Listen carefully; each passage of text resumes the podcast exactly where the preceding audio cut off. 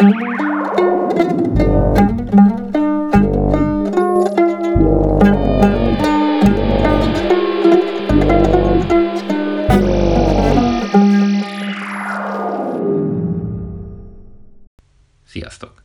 Én Varga Máté vagyok, és ez az Impakták, az egyre rendszertelenebbül jelentkező ismeretterjesztő podcastünk Darwin napi külön száma.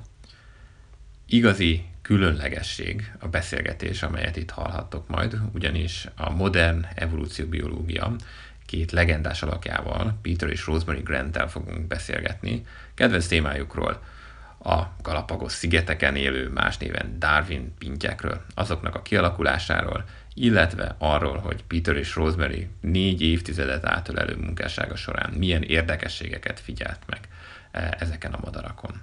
A beszélgetés angol nyelven folyik, de a kritikus biomasszán majd egy magyar nyelvű átiratot is olvashattok róla. Hát lássuk!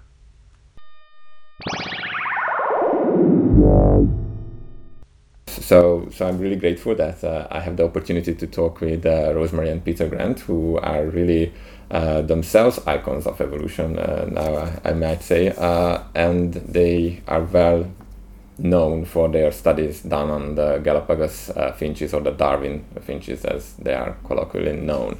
And um, your work essentially you know took something that has been an icon of evolution uh, ever since uh, the origin of species uh, uh came out and you know elevated again to the level of a model species because you know uh, due to all your uh, four decade old work now. It's it's well known everywhere how useful these little birds are to study the formation of species and so on and so forth. So i was just wondering uh, what gave you the idea to study uh, these species?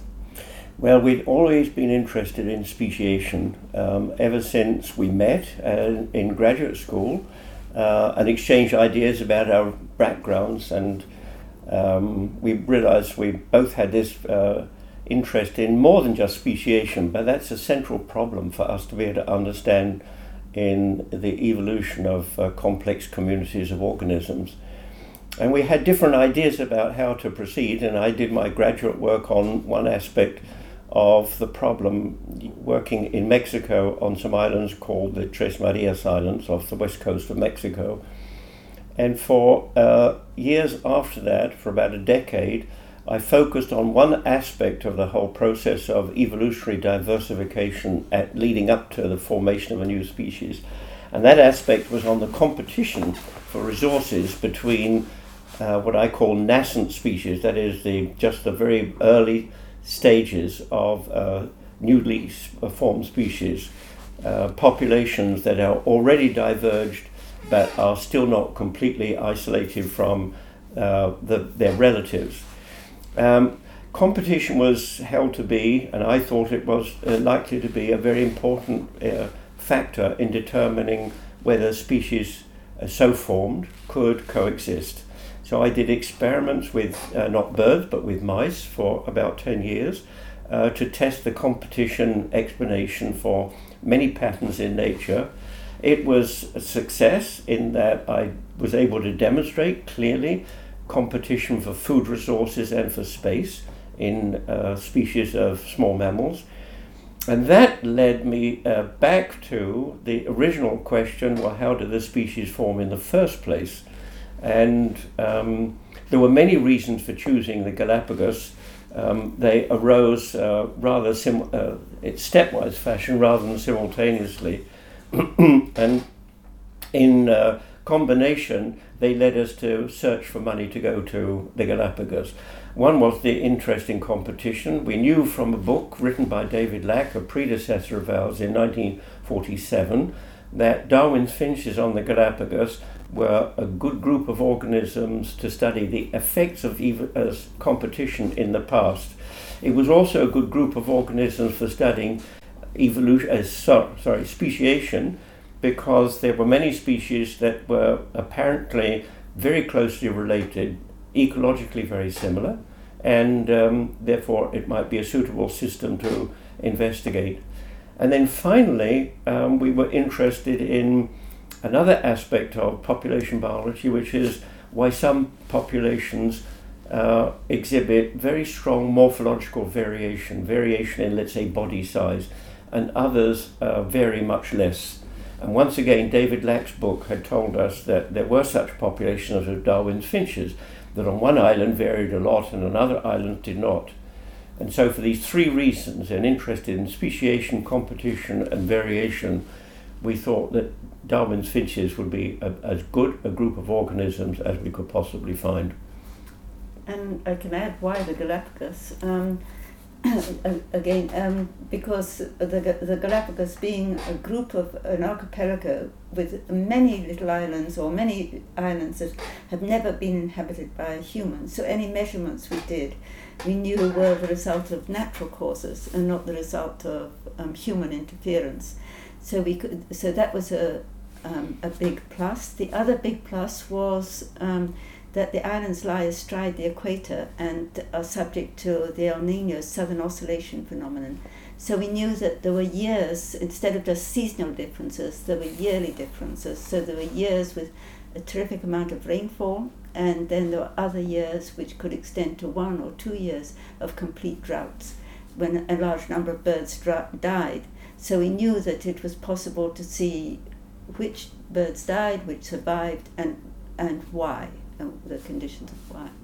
Right, and, and so we know that, that all of this work was great success, and you were uh, able to show how speciation happens. And I know that you have been talking about this for many, many years, but can you just summarize in a couple of sentences what were the major findings that?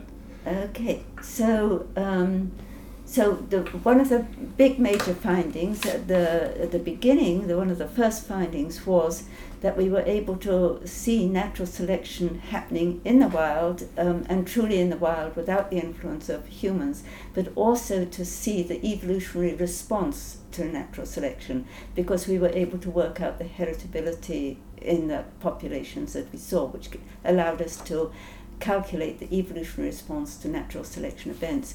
And this was um, one big, um, big reward, if you like, of the study because it had always been thought that this sort of thing would take a long time to see, and you couldn't see this happening in a short space of time. So that was one um, big thing. The other one I um, was that um, was the um, character displacement event, where a large bird came in, and these were um, two species that were very closely related but um, differed in size, and during a very severe drought, one outcompeted the other one, and um, so that uh, all the large members of the medium ground finch died as a result of Magnirostris outcompeting it for the large hard tribulus seeds, and so you were left with a smaller species. And this was standard um, theoretical character displacement, which had never actually been shown on a, um, in the wild on a, a, species like a bird before. So that was a big thing. And then the other third um, uh, um, um breakthrough, if you like, was seeing the effect that um, gene flow between, even though it was just a trickle of genes, gene flow between one species and another, how this had this uh, um, enormous effect in both two ways. One, in under changing environmental conditions or changing ecological conditions, how through introgression two species started to fuse together into one and so became very different on Daphne from um, populations of the same species elsewhere in the archipelago. And then the other one was um, through a chance uh, event of an introduction of one species on uh, one individual on an island from a species way off in the archipelago, and that led through introgression to a new lineage. So the effect of introgression, how this can actually have a huge um, evolutionary effect, has, has okay. been very exciting. So, so I, I think it's it's great that that you ended up with introgression because this next question, which is in a way a trick question uh, are kind of uh, uh, relate to that. So if there is interbreeding between these two species, are they really two species? In other words, what is your working definition of species? And I know this isn't uh, uh, always a trivial thing because many people have many ideas. That's What true. Many people do. There's one view that is strongly held by a few people that if two populations try to exchange genes by interbreeding but fail to do so because the offspring are either uh, sterile or they're inviable, um, then the two populations should be considered two species. That is, there is a barrier to the exchange of genes. But by that same view, if those two populations exchange genes, however rarely, then they really should be considered one species.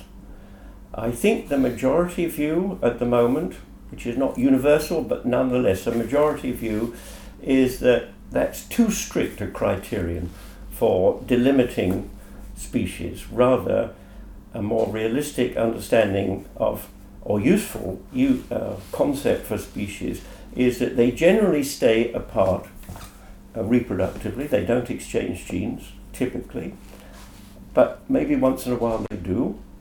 And if they do, it might lead to small evolutionary change in the recipients of the genes that are dona- donated by another population, but it does not alter the fundamental difference between the two populations, that they remain distinct despite exchanging genes. And that was Darwin's view. I wish I could remember the quotation to back that up. He has a very nice way of saying exactly that. Something like the ability of populations to persist as different, uh, recognizably different entities is, in his view, the best way of characterizing the concept of species. So, so when I uh, was looking at the, one of the species trees that uh, accompanied uh, your paper, so I noticed that uh, I think Geospiza difficilis is the one that uh, has many distinct populations in many islands, and they they don't really seem to be a single species based on these trees. So, because you know, if you if you look you, on, on some of the other branches, you will see some of the other species uh, Yes. closely related to them. Yeah. So, are they now one species or they are multiple species?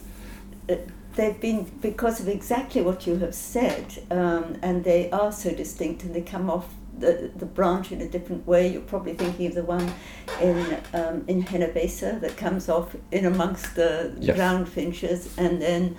Um, so they they were originally were given different names, and now we've gone. Uh, people have gone back to using those different names because they're now considered Mhm. and I think on the tree we just use the difficilis and we use the island. Yes. And now they are um, considered to be um, divided into three. so three groups, yes. So the, they the so phylogenetic tree is based on genetics. Yes. yes. And, and what we have learned in um, the last uh, half a dozen years through the study of genetics is that after two populations have split apart and have been apart for uh, hundreds of thousands of years, they are still capable of exchanging genes. And that introgression of genes complicates any interpretation of phylogenetic history.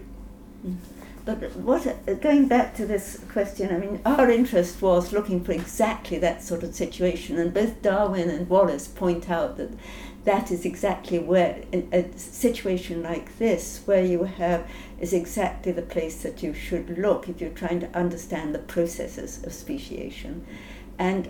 Um, our working definition, as Peter has said, is that if the population by and large remains together and in our case you know they sing a song they mate within um, within a group and it's only this odd um, individual that learns another species song that will then back cross that allows this trickle of genes to go from one group into another.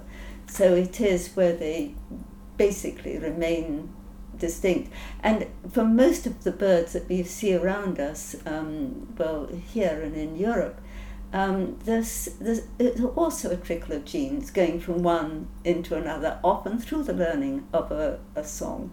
And so there's a serin in the greenfinch, and there are other, things. And, but people can still recognize them as being um, very distinct from each other as a group, interbreeding with each other. So, so we see a lot of examples of interbreeding now, not only in finches but in other uh, species as well. And and uh, Yeah. it's well known now that uh, humans have interbred with, like our ancestors have interbred with other uh, human species. So, uh, by parallel, do you expect to ever find any signs of interbreeding of these finches with lineages that don't exist anymore? I wish we could. It would be very nice to investigate the genome really carefully to try to find out parts of the genome that can't be explained as simply the uh, derivative of an ancestral lineage that still uh, has uh, recognizable uh, daughter species. That's maybe not the best way to put it. Let me try again and say that um, it may be that there are unique pieces of the genome of one lineage that we can't uh, easily interpret in terms of known species, and that we must therefore invoke an extinct species to have given rise to what we see. It's possible there'd be a block of genes, presumably, um, and that we would have to rule out the possibility, the alternative possibility of mutations having arisen since the crucial um, point at which, uh, in evolutionary history, that group of uh, uh, genes arose. We'd have to rule out these alternatives. So I'm hoping that we can do that because it really is an intriguing possibility that there are there were in the past several species that are no longer with us, and I would love to be able to detect the presence in the genome of signatures of those uh, species that are missing. And that's the only way we can do it because there are no fossils. Mm, Yeah, if there were fossils, we might be able to see that, but the only way we can do it is to somehow analyze the genome and see these missing bits, because there's this huge gap between the, the first ones that arrived in the island, the Certhidea, in our phylogeny, Mhm. and then the, the later tree finches and ground finches. So there's almost room for another radiation back there. Yes. So, so another question about uh, related to introgression. If it happens, you know, uh, rarely, then it, it's a great source for new alleles. Yes. But uh, if it happens too often, then you know that might drive to the extinction of both species and create a, a hybrid species. Right. Yeah. Exactly. That's exactly, what we say. Yes. That th- these rare events could be highly significant. By being rare, they don't occur very often. Yeah. And when they do occur, several of them may lead nowhere. So not only are the significant, significant ones rare because uh, events are rare, but really important ones are rare. Uh, so if you think a, a one in a hundred years we may get a particular event, it may take one in a thousand years and ten of those events to get something that evolutionarily really is Mm. important and uh, results in a lineage, a new lineage that uh, we see today. But you were, you were mentioning the complete fusion, and you can get this. Yes. I mean, you get this in some fish and things like this, and and eventually, I mean, on Daphne, Daphne is a very small um, island, but um, Fortis and Scandens are in the process of completely Mm, fusing, yeah. and that population morphologically could look um, very different from Fortis and Scandens on what already is on Fortis and Scandens from any other island, and then, as you say, it could eventually fuse. Um, and then there are other cases with fish where there are two populations that come together and um, completely hybridize, and very quickly, and the hybrids breed with each other um, instead of, uh, and very quickly you can get a sort of fusion. Yes. So, because I would imagine that uh, we are talking a lot lately about habitat destruction and uh, how the shifting uh, climate can, Yes. uh, you know, drive species that have had a, a very separate habitat now to coexist. So this might be something that we will uh, see more often. Yes, yes, and you do already see it a lot in plants. Yes, and of course, at, at the and another place you can see it too is, which is very interesting, is when the glaciers are retreating in um, parts of um, at the end of the ice age. Um, and now I'm thinking of, um, you know. 10,000 years ago, you see um, in the far north in Beringia, you see um, plants coming that have been isolated in little pockets during the time of the glaciers. Glaciers melt and then they come together and they fuse. And um, there's a, a lot of introgression that happens then very quickly because they've just been apart for Mhm. the period of Right. glaciation and then come together again. and there's a, a man working on this, um, Richard Abbott in England, who's done some very nice work on uh, up in Beringia and of this, yeah. Uh, so to switch a little bit gears, uh, when it, it, was 1973, the first time when you went to Yes. uh, to these islands, and obviously there was no sign of the coming uh, molecular biology and molecular genetics revolution, which you know gave us completely new techniques that are available to Yeah, to study uh, uh, these kind of uh, things as well. Yes. Um, how surprised were you, like how much you can get out of your data sets with the new technology, or did you anticipate it somewhere We- back in your mind? we uh, we are of course surprised at the speed that it's gone, but excuse me, we did anticipate it a bit to the to the extent that we even tried to um, we took blood uh, samples, but we didn't actually take the blood directly from the vein. We took um, the feather pulp, which has a lot of blood in it. Mhm. And we tried to do karyotypes of this, and, and it was not very successful because we could see the big chromosomes, but it was very difficult to see the little chromosomes because they were um, indistinguishable from the melanin gra- granules that was there. So, but we had this idea: wouldn't it be nice to be able to see something? We were thinking more if we could really look at the karyotypes, we would be able to see big inversions and things like this, which you can with karyotypes. Um, so, so we were thinking in that way, and then in 1988 we were had the opportunity to be able to take blood and do these microsatellite loci. So we immediately did this, Mhm. and there's a funny story to this in that we were told that we had to use a buffer, and we were told that we had to use a liq- uh, liquid, um, a tank of liquid nitrogen, and um, so we managed to take a tank of liquid nitrogen down to the islands Wow. and it, it was a nightmare. And we were going round with a, a group from um, one of Peter's students, Peter Boag, and one of his students, um, Gilles Seutin. And I remember Gilles Seutin and I were in a in a boat um, going from a, a, a fishing boat, a bigger boat, to the island. We were in just one of these little, what they call pangas, little, um, and the, a wave caught us with this cylinder of, of um, um, nitrogen, liquid nitrogen, um, between us, and we were both thrown out of the boat. And I remember Gilles coming up and saying, um, "La bomba, la bomba!" so we grabbed this, and the wave came back, and we managed to run up the shore. He said, "If that had tipped over, we would have been dead." And I- was furious. There's got to be an easier way than this. So as soon as I got back to Princeton, um, with a molecular colleague of ours, we got some chicken blood and found that there was a really, uh, doing various techniques, there was a really easy way of doing it by just never letting the blood get in contact with air, but having filter paper, the filter paper you Mhm. use for newborn babies, and um, EDTA, which is a preservative, and putting a EDTA on the filter paper, also putting a drop over the vein of the bird, and then just pricking the bird's vein through that and and then taking it up. So it was never in contact with there, but just with EDTA. And to our delight, the DNA we got out of that was much, much better than the DNA that was in the buffer with a cylinder of liquid nitrogen. So this made it all seem very easy, very feasible. We could do it, air dry it, put it in Drierite, take it back, and then put it in a, um, a minus 80 freezer when we got back. Yeah.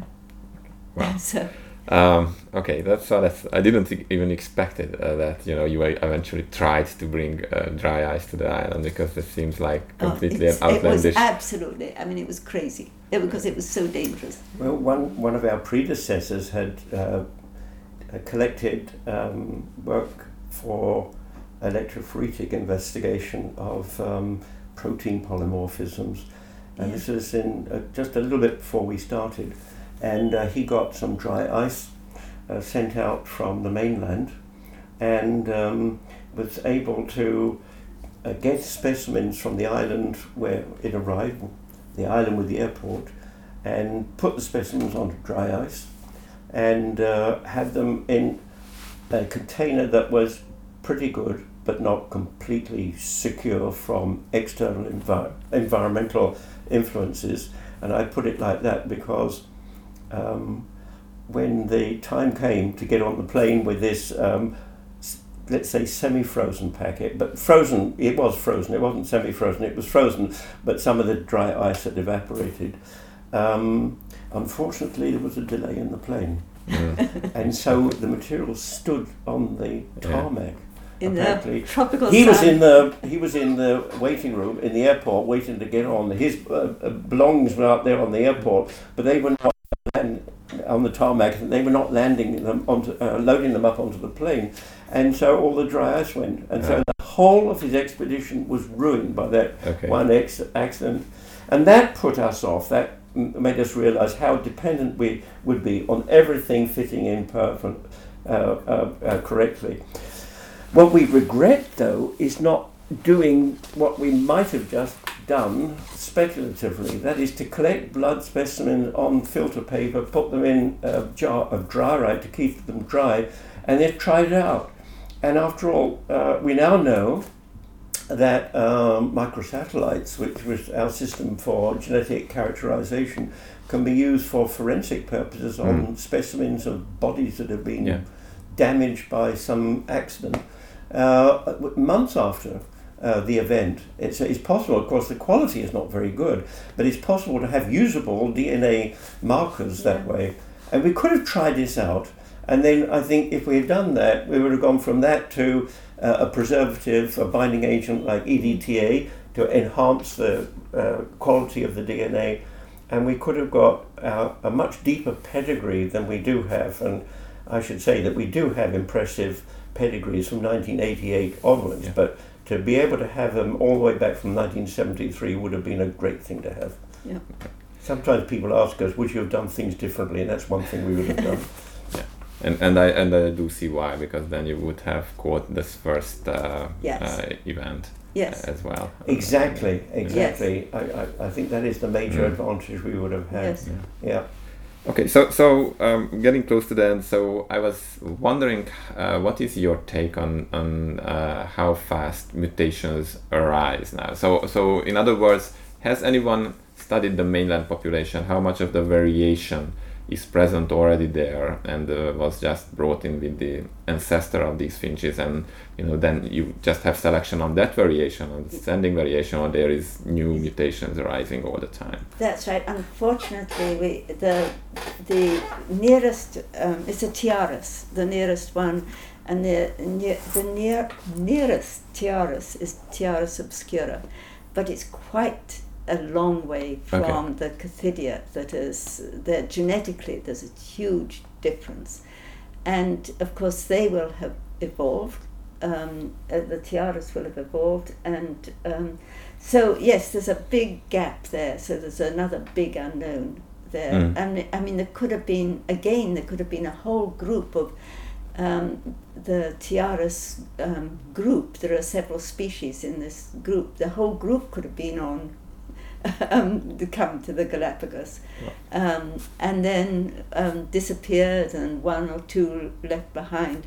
But at, at the moment, there is a big genetic gap between them. So um, there's uh, something else to be said in addition to what Rosemary just said, which is that we collaborated with a man called Jan Klein, who was an expert on MHC variation uh, years ago, and he had material from a lot of the relatives of Darwin's finches on the Caribbean as well as on the mainland, and uh, he had our material as well.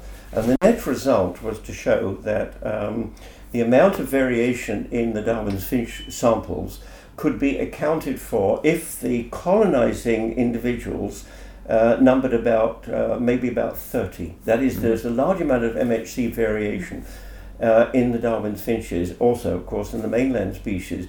But it's not such, it, it, there was not a great reduction in uh, total variance within the MHC profile of the Darwin's finches. But to account for the current variation and given no mutation rates, he and his group estimated that the uh, founding population size was probably about 30 individuals. Based on that, and there's been no further work, uh, that based on that, we estimate that um, there probably was a substantial size, a, a flock of birds, as opposed to one or two individuals, flew out to the islands. And they and, and now as re- regards to mutation rates, one day we'll be able to give an answer to that directly from the genomic work that we're doing. Um, uh, uh, mutation rates have been examined, uh, quantified in birds like the collared flycatcher in uh, Scandinavia uh, directly, and uh, surely there are. Um, uh, I mean, the mutation rate out in the Galapagos is probably not going to be very different from Mhm. birds elsewhere. Um, and, and most of these variants are going to be neutral, or they're going to be maybe mildly deleterious. Once in a while, there'll be some that are advantageous and get incorporated. But I suppose this is a rather long way round to say that we don't have a direct handle on mutation, but we will do at some time in the future. Okay. But there's enough standing genetic variation, though, Yeah. uh, amongst the population to account for their high degree of uh, evolutionary flexibility and Mhm. potential for change. Yeah, the variation is enormous, and this is probably partly due to um, so many chromosomes that they have. Okay. Um, you said that. Yeah, yeah. So they have. I always forget exactly the number of chromosomes, but it's you. Oh, I remember uh, that number, 78. Seventy-eight. can remember that number. Okay. Um, what I can't remember is um, the factor by which Darwin's finches are more variable than humans. It's it's. We, we think of ourselves about- as being yeah. very Yeah. variable. Phenotypically, we Yeah. are, and, and genetically, yes, Yeah. too. but Uh, yes, But the finches are more So, variable. much Is it more by, var- what is it? Do you remember? I, I wish I could remember. There's a, a By lay factor for, of lay for three or something? I've No, I thought it was more like five, but it's it's Okay, it's wow, enormously yeah. variable. But I'm not too surprised because of all these microchromosomes, um, all of which recombine every every Mm, generation, if you like, and so the amount of variation. Then you think that there is this um, introgression that is occurring as Yes. well. So it is just the variation is huge, and yeah, Okay. yeah. So for, for my last question from genes to memes, uh, because you know y- you mentioned that these birds can learn songs, learn their songs very yes. well. So uh, just you know, as some people try to build uh, you know the trees of human languages, have you ever tried to reconstruct the ancestral song, or is it possible even? Uh, well, know. Bowman, excuse me, Bowman tried to do this a little bit, um, and then somebody is now doing it, and I've for- forgotten her name. It's uh, um, who who had this idea of trying to do this. I I think it will be very difficult. Um, what I find what I find very interesting about the song is that you'll get um, the species. Um, well, let's say fortis. So a fortis song or, or Scandens song is different on every island. So if you look at um, a, an acoustical plot um, on, take let's say nine Darwin's finches on uh, Santa Cruz, then you see that their songs are all different and don't overlap. Look on um, Daphne, and there are now four species with songs that do not overlap. Um, but the Fortis has a very different song on Daphne that it does from uh, a song on Santa Cruz, and so does Scandens. So there is this um, difference in songs, and they and we have this one situation where when Magna Magnirostris came onto the islands, we got a shift in the songs frequent um, not frequency in I'm sorry um, in the songs um, they were singing oh thank you. The, they were singing songs that were compressed if you Mhm. like.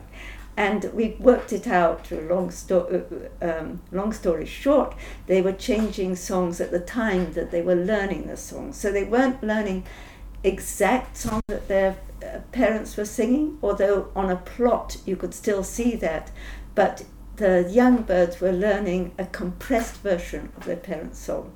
And by so doing, their song profile was moving away from Magnirostris' song. So if this is happening on all the uh, different islands, you can see how changes will occur, and it might be extremely difficult to see what the first songs were. But on the lower down, having said that, they also have calls, and they have a a whistle which is very high pitched that goes from 16 kilohertz um, down to um, you know about five, and it goes so it's a long whistle and then descends on a lot of the birds. Um, and the others have a buzz at the end of their song, but there is no species that has a buzz and a whistle, and all the early birds in the phylogeny have the buzz, and it's only the later birds that have mm-hmm. the whistle. So this is the, this is it's more likely that that sort of call will be genetically um, determined, and I think that's where it would be very interesting to look at that. All right. Yeah. So thank you so much for, yeah. for your time. Ez volt tehát az impaktáknak a Darwin napi külön száma. Ne adjátok fel, előbb-utóbb egész biztos, hogy majd újból jelentkezünk. Addig is viszont e, búcsúzunk, köszönjük Tövis Házi Anglusnak a zenét. Sziasztok!